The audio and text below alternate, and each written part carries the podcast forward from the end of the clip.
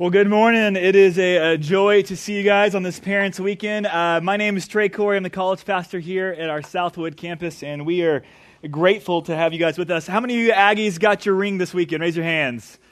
All right, a lot of you guys. All right, there we go. Well, congratulations, you guys.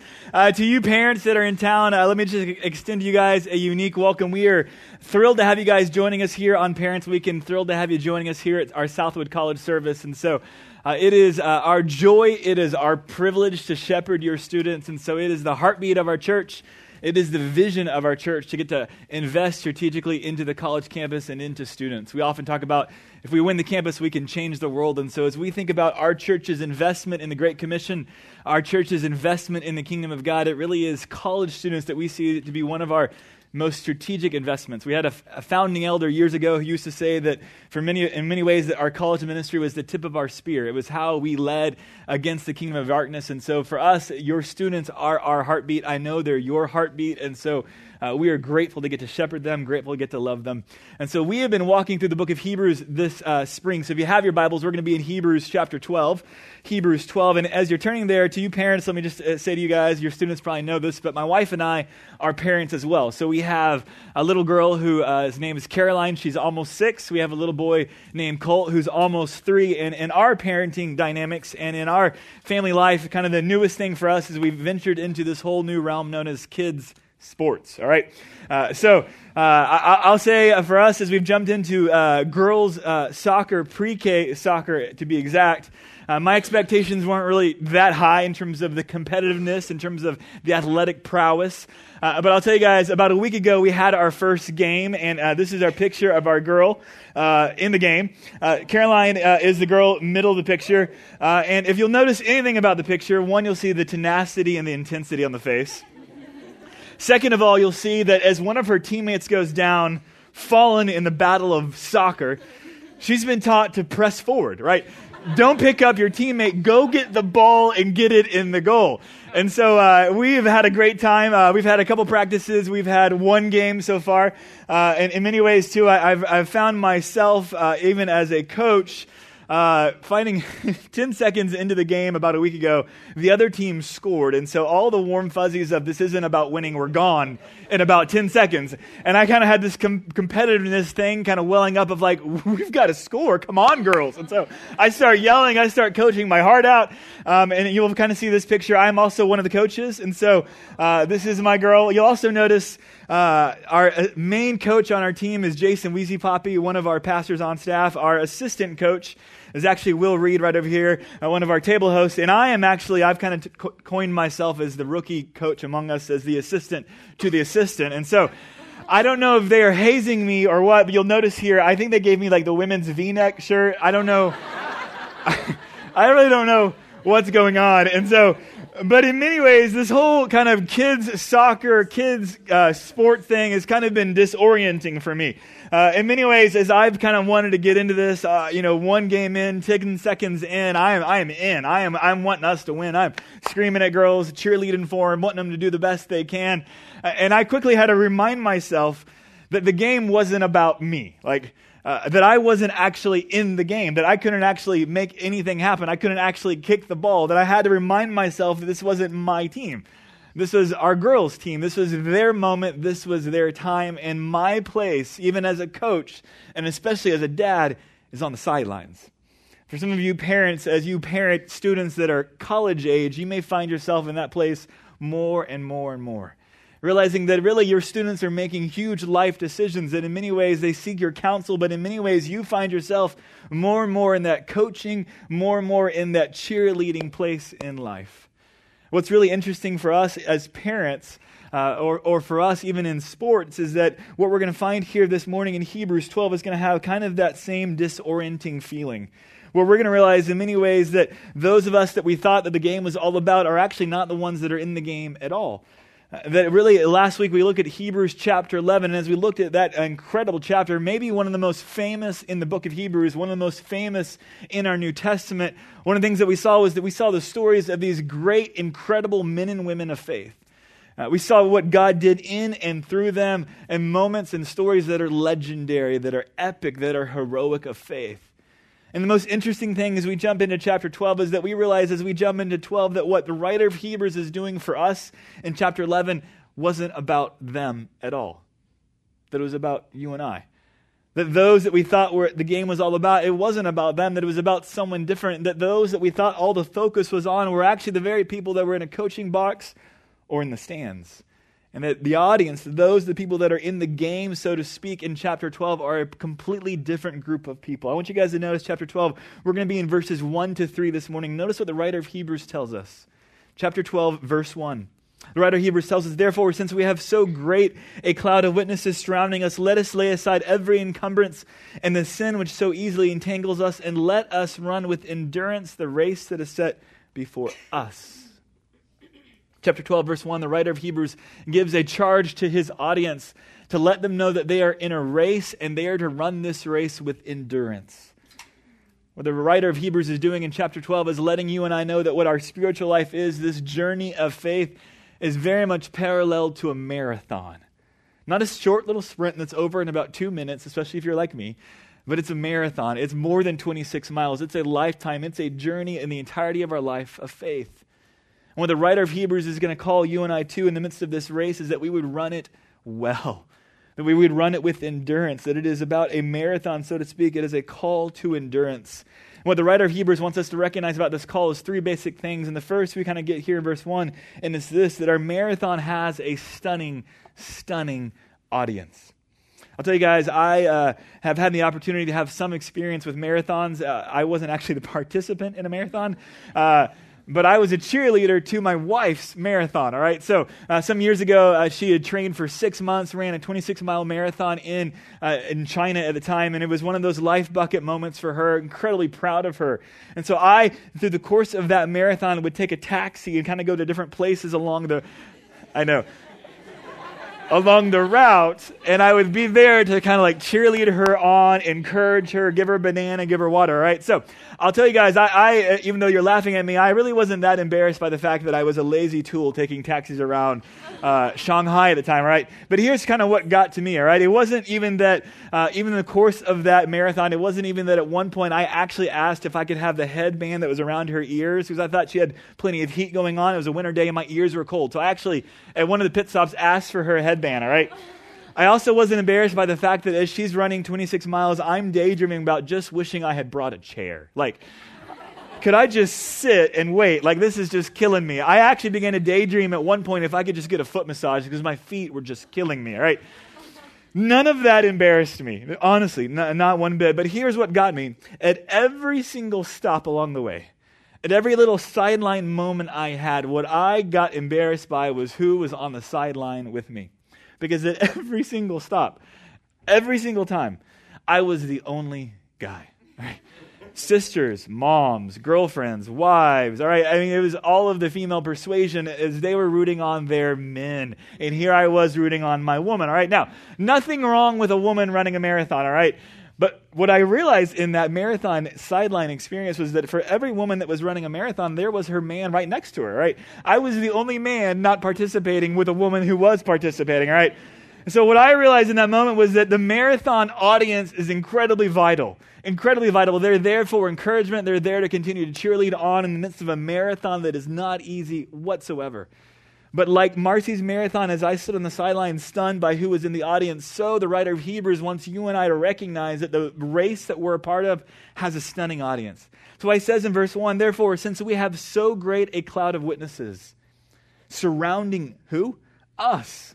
Let us run the race that is set before us." That it is you and I who's in the race, but the question is, who are the great cloud of witnesses that surround us? Who's he talking about? Who's the most recent people he was talking about in the context of the book? It's chapter eleven. It's the great heroes of faith. Everyone talks about Hebrews chapter eleven as if it's a great hall of faith, as if we're walking through a museum looking at these incredible portraits of men and women who have had incredible faith stories. And what the writer of Hebrews does here in Hebrews twelve is that he flips this script entirely. To go that what he's wanting to draw their attention to is that it's not about their faith. It's about your faith and my faith. That the people who are actually in the race are you and me. And the great hall of faith, the great heroes of our faith in chapter eleven are not actually to be observed. They're the ones who are doing the observing and the cheerleading on for us. It's as if they're a spiritual twelfth man who's rooting on their beloved Aggies, right? It's exactly what the writer of Hebrews is trying to say here in chapter twelve. That you and I, our spiritual life, our journey of faith is like a marathon, and the great heroes of faith are actually in the stands looking on at us as we're running our race, and they're cheerleading us on. Incredibly stunning audience for our marathon. To realize that the great heroes of faith are there looking at us as we run and cheerleading us on. What does that mean for you and I? First, I'd say this to you students. I'd say this. This is your time. Uh, one of the reasons why we as a church love college ministry, one of the reasons why my wife and I love more than anything investing in college students is because that you guys are at a stage in your life where you're making some of the most important decisions of your entire life. Who are you going to be? What are you going to love? Who are you, what are you going to do? Who are you going to marry? Will you walk with God or will you not? That right now, this is your time. This is your moment. This is your race. And the question is, how are you running the race? Stop looking around you. Stop comparing yourself to others that are running. And the question is, how are you running? This is your race. This is your moment. For you parents, I'll say this to you guys as a fellow parent as well. Uh, I, I, I think for you guys, especially with students that are in college, that more and more you're realizing you are in a coaching box or you are in a stands as a cheerleader. That your students are making big, big, weighty, uh, significant decisions. And more and more you may find yourself as a consultant, and more and more you may find yourself on the outside looking in as they make decisions, decisions that you cannot determine yourself. And what would I say to that for you guys? I'd say this, cheerlead them on. Let them make mistakes. Let them figure it out themselves, that you are going to release them post-graduation, and Lord willing, they will be financially independent, right? That's your prayer, and that's our prayer, right? Uh, but they're going to take off, and when they take off, they're going to be making huge decisions with their life. And the question is, are they being trained up in such a way uh, to walk out post-college? And I think they are. I'll tell you guys as parents that one of the things that we see and one of the reasons why we love college ministry is I don't see a progression and a pace of life change in someone's life in any other phase of life like we see it in college. That the degree and the pace by which your students are changing, maturing, and growing is faster than any other pace or any other time or any other stage in the rest of their life. Which is why for you sometimes as parents it may actually be hard to see the change. And so one of the things I'd say to you guys as parents is listen, ask great questions. Give them room to change and to grow and to be different than you first thought they were going to be. Who they are now is different than what you saw a lot of in high school. And they are changing. And sometimes as parents, we can box them in and not allow them to change. Allow them to grow. Allow them to be different. Watch. Have your box broken about your own student. Second thing I say to you guys as parents is this, is that be learners of them. One of the reasons why we love students in our local church, one of the reasons why these families, these table hosts have jumped into this opportunity to walk weekly with your student is because these students mature us, they challenge us, they push us time and time again. I cannot tell you the kind of passion that your students bring to our church and to our ministry and to our own lives. They stretch us, they teach us, they challenge us. And so I would challenge you guys as parents, be willing to be humble enough to be learners. Uh, one of my favorite stories is of our receptionist here at Southwood. Her name is Pam Koch, and she came to faith because of her kids' faith. That she learned about who God was. She learned about the nature of salvation from her own kids who were in high school at the time. To have the kind of humility, to have the kind of openness, to be moved and motivated by your kids takes an incredible amount of humility. But what we see in them, what we see God doing in them causes us to pause and listen, and we learn from them as much as they learn from us. And so be humble enough to listen to them because what we see God doing in their life is huge, absolutely huge. And so this marathon for many of us has not just a stunning audience, but here's the second thing I want you guys to see about this marathon. It's this, that it also has a suffering pace setter. Notice what the writer of Hebrews says in verse two about this marathon. After saying, let us run with endurance the race that is set before us, he says this then. How do we do that? Fixing our eyes on Jesus, the author and the perfecter of faith, who for the joy set before him endured the cross, despising the shame, and he is set down at the right hand of the throne of God. That in order for us to press on in this marathon and to finish it well, it is utterly vital that we keep our eyes on the person of Jesus Christ. That he is, in a sense, a pace setter. He is one who's out in front of us. In fact, the writer of Hebrews says he is the author and he is the perfecter of faith. That if this spiritual life, if this journey of faith is a race, then as author, he's the one who, in a sense, shot the gun and started this journey of faith for many of us. But he's also the perfecter. He's also the one who will bring this journey of faith to its rightful close and at its rightful time. That he is the one who starts it, and he's the one who matures our faith. He's the one in the starting line. He's the one at the finishing line as well. But he's not just there as a leader. He's there as one who identifies with our experience, which is why the writer of Hebrews says this, that he is the one who, for the joy set before him, he endured the cross, and he despised the shame, and he sat down at the right hand of the throne of God. It's interesting, the role of a pace setter for many of us. I'll tell you guys, about a month ago, we had an opportunity to spend a weekend with some families and had a great time with them, and our, our families and our kids were doing all kinds of stuff. And I'll, I'll tell you guys, one thing that my wife knows about me is I, I like to eat early. So uh, like the optimal time for me to have lunch is like eleven thirty, which hence on Sunday mornings it's a little hard, right? Uh, but I get really hungry, and when I get really hungry, I get really sad, tired, and angry. So it's just like kind of everything, okay? And so typically when I like to eat, it's not that I'm even hungry. I'm just trying to get out ahead of the hunger because I fear the hunger, and I fear the fear of hunger. And so I like to eat preemptively to kind of get out in front of it, okay? So you'll kind of understand then about a month ago when we're hanging out with these families, we're all swimming and we're leaving a place that we've been swimming, and we're packing up the car with our kids, and we're getting in the car at like one p.m., which this means it's pre-lunch, which means I'm really not in a great place, okay?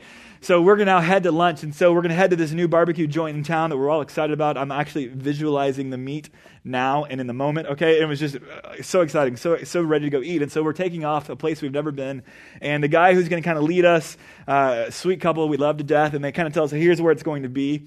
There might have been some misunderstanding about the location, but along the way, at least in our minds, I might have heard well, but along the way, we lose sight of them as a lead car, okay? Completely can't find them, don't see them, don't know where we're going, okay? So now we're taking off with what was, in a sense for us, an understanding of where the restaurant was, which we must have misunderstood, and so we cannot find the restaurant. We've blown way past the intersection, and now we're in Bryan. Exits are closed on the highway, so we're roping, and it feels like it's just going to be twenty miles and twenty minutes before we ever get to lunch. Now, so I, I, in the midst of what was probably about only three minutes of actually being lost on a highway, and only about basically about three minutes of not actually having phone conversations with this couple, I began to imagine not only losing sight of them, but I began to imagine them sitting down at the restaurant and glutting themselves in food, okay? So I'm hungry, I'm tired, I feel abandoned, I feel misled, and I'm imagining this sweet lead couple who's been driving on in front of us now just gorging themselves to their utter hunger's delight. And so at this point in time, I'm like, I'm done. I, I, I turn to Marcy. She knows that the, the bottom's about to fall out. I was like, I don't care. We're, we're not going to find the restaurant. I don't know that the restaurant exists. We're just, what we're going to do is we're going to end up over here, the closest McDonald's I can find, and we're just going to eat. We're going to get fed. And I know the couples are waiting for us, but you know what? It doesn't matter. They abandoned us. We're going to go eat, all right? So here's the thing. When you have a pace setter that you've lost sight of, that you think can identify with your experience, all hope is lost, right? Which is why I was gone. I, I wasn't, I wasn't going to continue to follow them anymore. We were going to do our own thing, all right? Which is why I think the writer of Hebrews wants you and I to recognize that you and I have to, in the midst of this marathon of faith, you and I have to keep sight of the person that is Jesus Christ. That is absolutely imperative that you and I keep our eyes on him, and not just that we keep our eyes on him, but that what he wants us to see is that he is one who is acquainted with struggle and with trial. That in the midst of this journey of faith, in the midst of this thing called life that is like a marathon that is agonizing, painful, and difficult at times, what the writer of Hebrews wants us to know is that in order to have longevity in the midst of adversity, you and I have to maintain with solidarity in the person of Jesus Christ. That it is solidarity with Jesus Christ that will allow for longevity in the midst of adversity. That when you and I lose sight of our pace setter, when you and I fail to realize that he is one who's acquainted with suffering, when we lose that solidarity with Christ, there will be no longevity in the midst of adversity. When the writer of Hebrews wants us to realize is that Jesus is not just the author of our faith who began this journey for us, but he's also the concluder, he's the finisher, he's the maturer of our faith. And the only way that we get to the finish line well is if we remain focused and set in on who Jesus Christ is and what he's done. And what the writer of Hebrews wants us to recognize is he brings us to the very crown jewel that is the gospel. And he says, look at what Jesus has done. Look at who Jesus is. That he's one who is of the very nature of God, and he would leave the glories of heaven. He would take on human flesh, which was not easy, which was suffering in and of itself for him. but he would do it out of love, and he would walk amongst us until one day he would go to a cross and he would be crucified as one who is perfectly righteous and perfectly holy. And he would be crucified on a cross for us so that he could reconcile a humanity and a people who were sinful and imperfect back to a relationship with him. For the writer of Hebrews, he says, in the midst of your trials, in the midst of your journey of faith, as it gets hard, don't believe that Jesus is unfamiliar with suffering. Don't believe that he's unfamiliar with what you're going through and the difficulty that you're facing, that he's one inherently and absolutely familiar with your experience. So don't lose sight of him. Keeping our eyes set on that pace setter is absolutely critical.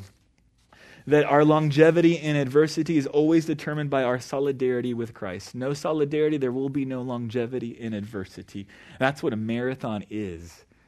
A marathon by nature is all about a question of whether you can get to the finish line. In many ways, there may be a stereotype of who wins marathons, but there is no stereotype of who finishes marathons, right? There's no distinction of gender. There's no distinction of age. There's no distinction of ethnicity, that those that finish have a certain stereotype and they have a certain profile, and it's this. So the last thing the writer of Hebrews wants us to see is that those that finish have a surprising simplicity about them. The last thing I want you guys to see this morning is what the writer of Hebrews will say here back in verse one. Notice he says, therefore, since we have so great a cloud of witnesses surrounding us, let us lay aside every encumbrance and the sin which so easily entangles us. Let us run with endurance the race that is set before us. How do we run that race? It's three things. It's an awareness of the stunning audience we have, that, that incredible great cloud of witnesses. The second thing is, is a reminder that you have to keep our eyes set on the pace setter who's in front of us. And the third thing that we see is that it requires an amazing, surprising kind of simplicity. That's why he says, lay aside every encumbrance. Uh, when I was there at the finish line waiting for my wife, uh, I noticed uh, that as everyone crossed the finish line, they don't look very good, right? Uh, it's not a beauty pageant moment, right? Uh, but as they cross the finish line, I, I do notice one thing, that there's an amazing simplicity about them as they cross the finish line. No one's crossing the finish line with crazy backpacks, right? Uh, no one's crossing the finish line even in jeans. Like everyone's got skimpy shorts, skimpy shirts. Like there's just any ounce that you're carrying that is unnecessary is going to prevent you from finishing. So there's an amazing simplicity about marathon runners. Amazing simplicity, which is what the writer of Hebrews is trying to draw our attention to as we run this marathon, spiritually speaking, of faith, to say you cannot take extra baggage on the journey. You have to get adept at getting towards simplicity and towards purity. Which is why he says, lay aside the sin which so easily entangles us. You and I are quite aware of how impurity can actually shut us down and detour us from a journey of faith. But it's simplicity that I think is a little bit more shocking. Uh, for you students, if there is one spiritual vice that is the most celebrated, it is the most lofted, it is the most exalted, it is that of busyness, right? How much can you stack into your schedule? How busy can you out-busy your friend? How exhausted can you be by April? Like, that's like a badge. Like, we kind of wear it right now, right? Like, I'm just so tired. Like, I, I slept two hours. Oh, you slept three. Well, you're clearly not as busy as me, right? We just kind of, it's just kind of some sick thing we do, all right? Uh, so we love busyness, but the, the flip side of that is what we are unwilling to embrace is simplicity. We're unfamiliar with simplicity. Some of you girls maybe actually uh, have the magazine Real Simple, but it's just an illusion to you. Like, you don't know what that really looks like. You know, that's why you kind of get the magazine. You're like, this isn't my life. Maybe I can find something else that will be simple, because that's not my life, right? Uh, and so for many of us, simplicity is a foreign concept. It is an unsure idea.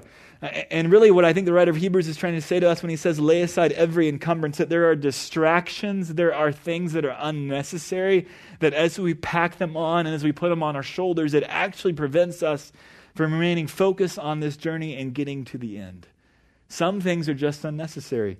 Uh, incredible book. Some of you uh, people may have been reading a, a book called The Best Yes, Making Wise Decisions in the Midst of Endless Demands, which feels like college to me. And making wise decisions in the midst of endless demands, there's just always something else one could do. Uh, the lady who writes it, her name's Elisa, she says this. I'm going to kind of read this quote to you. It's kind of long, but I want you guys to think about decisions that you make, commitments that you make, things that you jump in, and listen to what she says here. She says, imagine this opportunity or this decision that you're looking at as an amazingly attractive but fast-moving river. There is so much that looks extremely appealing about the river, and you're going to be tempted to jump right in. But once you're in the river, you, are dim- you have diminished your ability to make decisions. That river is moving so fast that it will take you where it is going. And if you haven't carefully traced out in advance whether you want to go through and to the places that river flows, you will be in trouble. That quote and any kind of river analogy just makes me think about the way that we often talk about just trying to stay afloat, or we're just trying to keep our head above water.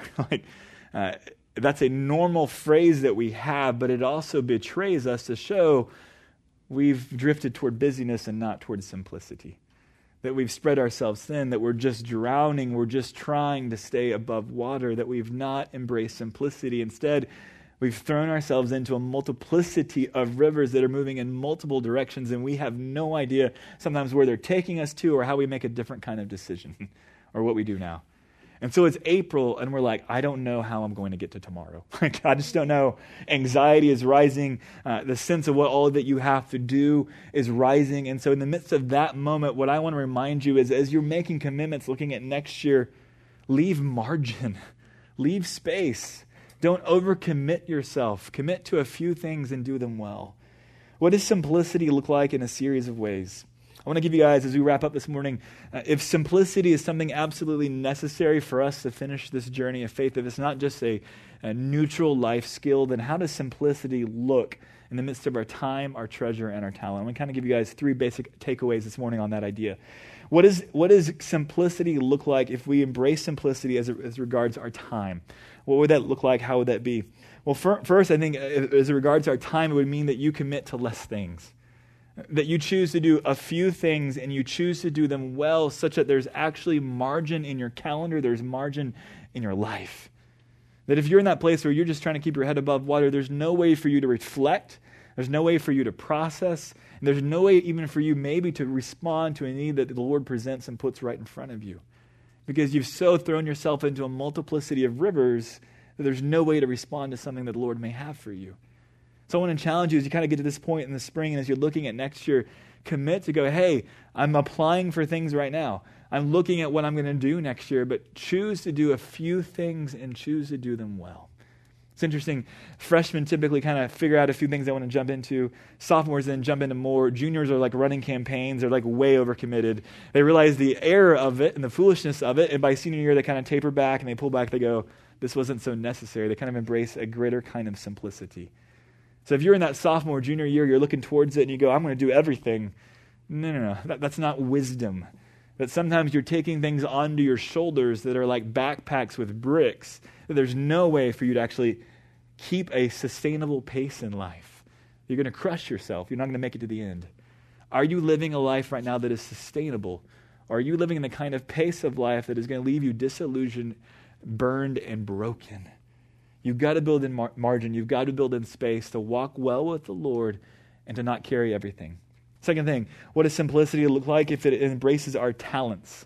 I think sometimes this is where we kind of get ourselves into trouble as well, that if simplicity as it regards our talents, here's what it looks like. Every time that we see a need, we don't necessarily feel like we have to be the one to fill it. Sure, there's needs that exist everywhere, but when our talents are not used with simplicity, what ends up happening is that we believe we're the savior for everything that's out there, which is probably why your time doesn't look so simple, right? You've said, I can do that, I can do that, I can do that, or I'm the only one that can do that, so I'll do all of these things, and all of a sudden you become Jesus, right? And you're suffering, right? You're like, therefore it seems spiritual. No, no, no, no, no, right? It's not wisdom. It's not wisdom at all. Lastly, treasure. What would it look like for you to embrace simplicity with your treasure or with your money? I, I think for many of us, we have a tendency to not live underneath our means. And for you students who are definitionally poor, right? You're like, I, I got simplicity with my money because I have none, right? I got that one check. You, you got nothing on me, right? What I'd say to you guys, actually, that's not true. It's an illusion that you're poor. You spend more on discretionary things than my wife and I have because we have to pay for things that don't seem discretionary, right? Like insurance. That's really fun, right? I don't have as much money to go to the movies as you do, all right? You have actually more discretionary income, some of you, uh, than you may think you do. And so some of you guys have loans, some of you guys are in jobs, so I realize you're not like just rolling in money. But I really would push against you to say there actually may be more financial margin than you realize. So are you living underneath your means? How could you actually invest your resources, even financially, into something beyond yourself? Uh, you know, uh, one of the great things that's coming up in come August is that we'll be launching a third site. Uh, it's our Creekside campus. And so some of you guys who might have been in main service got to hear about it. Southwood launched about eight years ago, uh, actually about seven years ago this upcoming fall. And so our Anderson campus, where Grace Bible is going to be celebrating an anniversary, a fifty-year anniversary coming up, in which we've seen God continue to do so many amazing things, not just in this town, but through this church as well, especially on the college campus. And so as the Lord was doing things, we launched Southwood back in two thousand seven, and now we've kind of felt the Lord's called us to move forward in a fresh way and in a new stretching way with what we're calling our Creekside campus that's going to be in South College Station, which I call SoCo, which doesn't seem to be translating for anyone, all right? I just think it sounds hip, and I like it. Yeah, we'll be out in SoCo. It's kind of like Soho, but different, you know. We're trendy here in College Station, right? We're, okay, we're not, but I'm trying, right? So... But really, as we're kind of jumping out, it really for us is a it's it's something that we are kind of thinking out, and I've been thinking a lot about legacy. Like, what is the legacy that we're going to leave for the next generation? For you students, you've been blessed in immeasurable ways, and the question is, what is it you're going to leave behind? What is it you can leave behind? How is it you can invest your life, not just your time, not just your talents, but even your treasure, in something that you can leave behind you? Uh, for you parents, I'd say this, that for you parents, you've invested the single greatest commodity you have that can be a blessing to our church, and it's your student. Like I said, as we opened, uh, the investment of your student and their presence here in our church, it is not just our heartbeat, but it is so much of what God is doing in our church. Students are serving in every ministry in our church. Students bring about a passion and a vision for our families that lofts their sense of what God is doing, not just in their life, but even in our church and in our community. And so your students are one of the greatest investments you guys can make.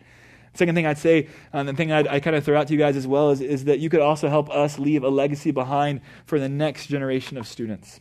Uh, that if you feel led, you can simply pop on our website, you can simply give toward what we call our legacy fund. And so what we're looking at with our legacy fund is what God is calling us towards in the future. That includes our Creekside campus, it includes other ministries, other opportunities we sense Him still calling us to even more. And so we would love for you to simply prayerfully consider, would you be willing to give financially and kind of what God is doing here? You may notice the reality of our church, uh, about five thousand attend on a Sunday morning between our two campuses, our main services and our college services. Over half of those that attend are college students, which means there's some different financial realities about how we do church and what that means. And so uh, if you would feel so led to give financially as parents, hey, we would love that, not just for you guys as parents, but for you students as well. Uh, we'll continue to challenge you that giving is a part of how you walk with God. Giving is a part of your investment in the local church. And so the amount doesn't matter, but building that discipline, building that financial simplicity in your life is huge. What it would look like if you went with one less latte this week, right? I love me a good cinnamon dulce latte, right? What if we went with one less coffee this week? What if we found ways to live below our means so we could give and invest our resources in what God is doing? You and I are part of a spiritual journey that has a surprising uh, surprising and stunning audience, that has a suffering pace setter, and it requires a surprising kind of simplicity. Our heartbeat for you guys as students, we say it all the time, I want you as parents to hear this as well, is not just that your, you guys as students would walk with the Lord well while in college, but our heartbeat and why we've connected you guys with families here at Grace, so that you can see what goes after college, because we want you guys to walk with the Lord well for a lifetime. That this is just maybe lap one of your spiritual journey, and we want to see you walk well with the Lord for a lifetime, post-college, into family life, into careers, and into whatever God is going to have for you, which is why we have this kind of church experience in which students are connecting with families. That's our heartbeat for you guys. That's exactly what the writer of Hebrews is saying here, that you and I have a race that is set before us.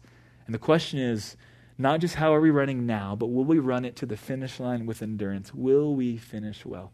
Let me pray for us. Lord, I thank you for these table hosts. I thank you that you have given us an example and a picture of those that are running a couple of laps out ahead of us. Whether that's in a career or whether that's in family life, Lord, that we get a picture not just of these table hosts, but for some of us, even our parents, of what it looks like to walk with God. Often not a perfect example, but an example that is just laps out ahead of us, that helps us to see what it looks like, not just in college, but what it looks like to walk with you for a lifetime. Lord, I pray this week, Lord, as we walk through finals, as we walk through one of the busiest stretches of the year when we're tired, Lord, I pray that you would keep our eyes set on the person of Jesus Christ. Uh, a reminder that he is one who's acquainted with suffering, that he's not unfamiliar with it, that he knows it well, and that he identifies with it even in our own suffering, even in our own struggles and our own trials, some of which we've brought on ourselves and some of which we haven't. And I pray that you would give us endurance this week, that you give us endurance up and through finals, Lord, to finish this semester well. keeping our eyes set on Jesus Christ, reminded and encouraged by those that are around us, that have invested themselves in us, and also embracing a kind of simplicity that allows us to finish and run for a long time. Lord, we love you. We ask that you would move in our lives, that you would do things in our lives beyond anything we can imagine. Again, we thank you for what Jesus Christ has done for us, that he is the author of salvation, that he gave his only, that he gave his only life for us, that he would shed his own blood on a cross so that we could be reconciled to him. And not on the basis of merit, not on the basis of works, but on the basis of what he did on our behalf as those that were broken, as those that were poor, who had offered nothing, that you did for us what we could not do for ourselves. Not on the basis of works, but on the basis of grace. And so, Lord, I thank you that you've brought us into a relationship for those of us who know you by the death and the resurrection of your Son. And Father, I pray for those of us who do know you, Lord, that you allow us not just to start well, not just to run well in college, Lord, but to run well for a lifetime, to run this race with endurance. Getting rid of sin, getting rid of distractions, Lord, focused and zeroed in on what you've called us to do and what you've called us to be. Lord, we ask for these things this morning through your Son and by your Spirit we pray. Amen. All right, the rest of your time is at tables as we have discussion kind of about the talk and about Hebrews twelve. It's great seeing you guys as parents. Would love to interact with you guys even a little bit more after the service. And so again, thank you guys for being here with us. We'll hopefully get a chance to talk a little bit more after the service. You guys have a great rest of the weekend.